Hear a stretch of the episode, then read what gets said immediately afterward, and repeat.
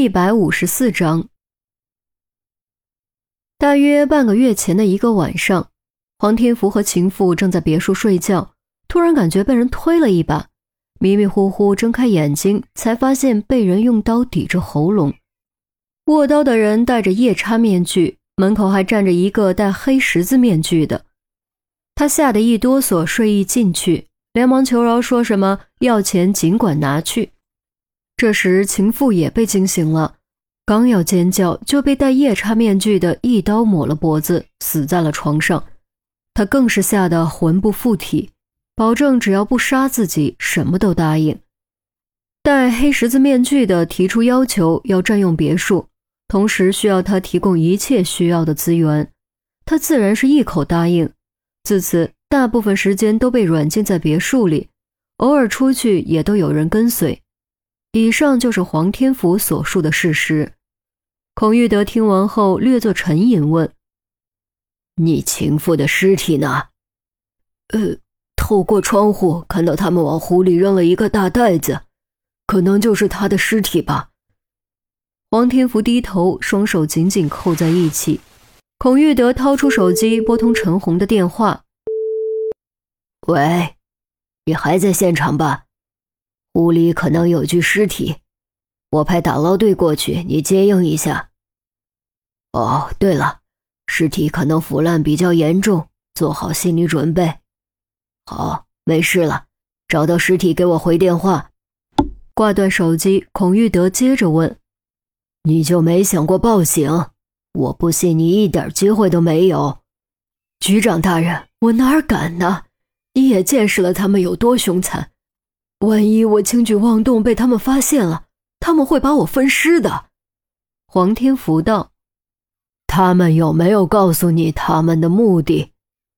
孔玉德又问：“咋可能？”黄天福摊手：“那你有没有看到或者听到什么？比如他们是从哪儿来的，在做什么，说了些什么话，又去过哪里？”呃。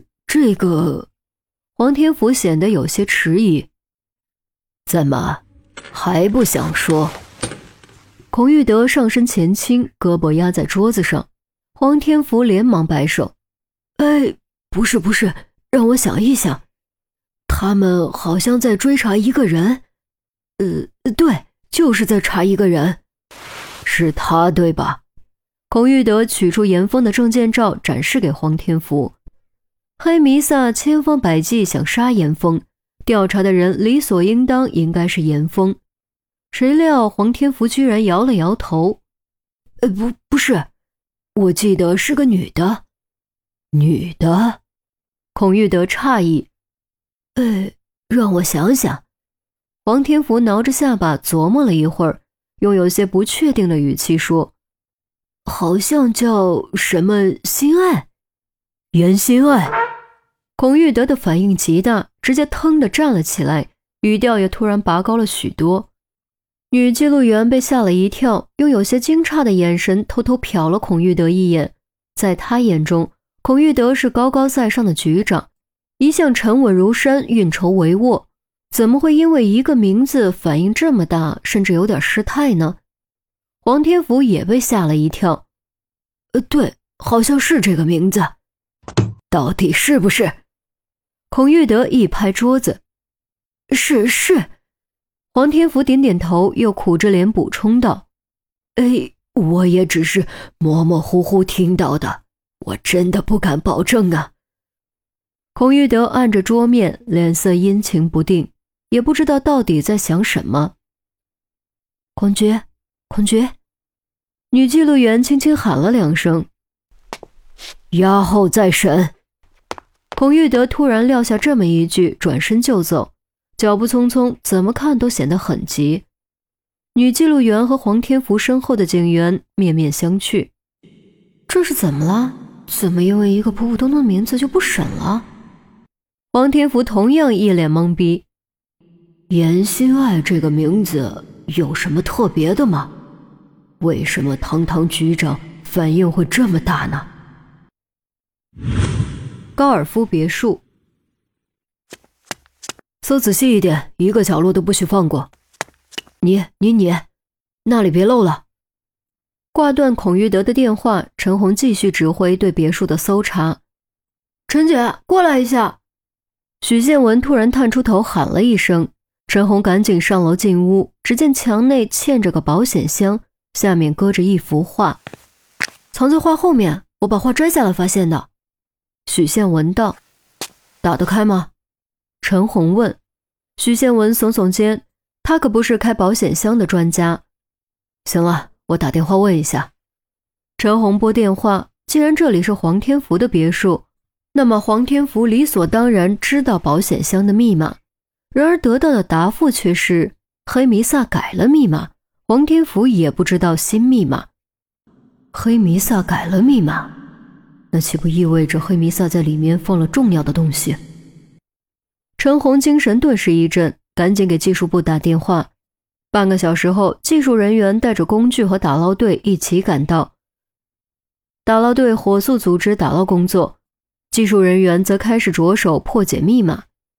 由于湖水并不算太深，抛尸地点也不远，再加上袋子里装满了重物，导致尸体沉在湖底没有飘走。打捞工作进行得非常顺利。当打捞队员将袋子放在岸上打开，所有人立刻转身弯腰吐了出来。几名警员好奇走过来一看，也都纷纷反胃，简直恨不得把五脏六腑都吐出来。足足半个月，虽然被封在袋子里，避免了被鱼虾啃食，但尸体还是腐烂的不成样子，简直可以用不成人形来形容。都别动，交给法医吧。陈红远远看了一眼，即便以他这么多年的经历，还是感觉有点扛不住。打捞队和警员们连忙退散，和这具让人能做一个月噩梦的尸体拉开距离。能成为黄天福的情妇，想必生前也是一个美貌妖娆的尤物，现在却变成了让人看都不敢看的尸体。也许美丽和丑陋的距离也和生与死一样，并不遥远。这边法医上马，那边技术员终于破解了密码，刚要打开，却被陈红制止：“且慢，我来。”陈红并没有贸然打开保险箱，而是先让所有人都出去。然后用一根线连在保险箱的把手上，一点点放线，小心翼翼走到门外，才猛一用力将保险箱门拉开。技术员原本还有些不以为然，觉得陈红太谨慎了，区区保险箱有什么威胁？然而就在保险箱门被拉开的一瞬间，一声巨响响彻整个别墅，狂暴的热浪瞬间将面前的一切撕碎，连混凝土墙壁都被震裂。搜查一楼、二楼的警员感受到震动，听到巨响声后，纷纷往楼上跑。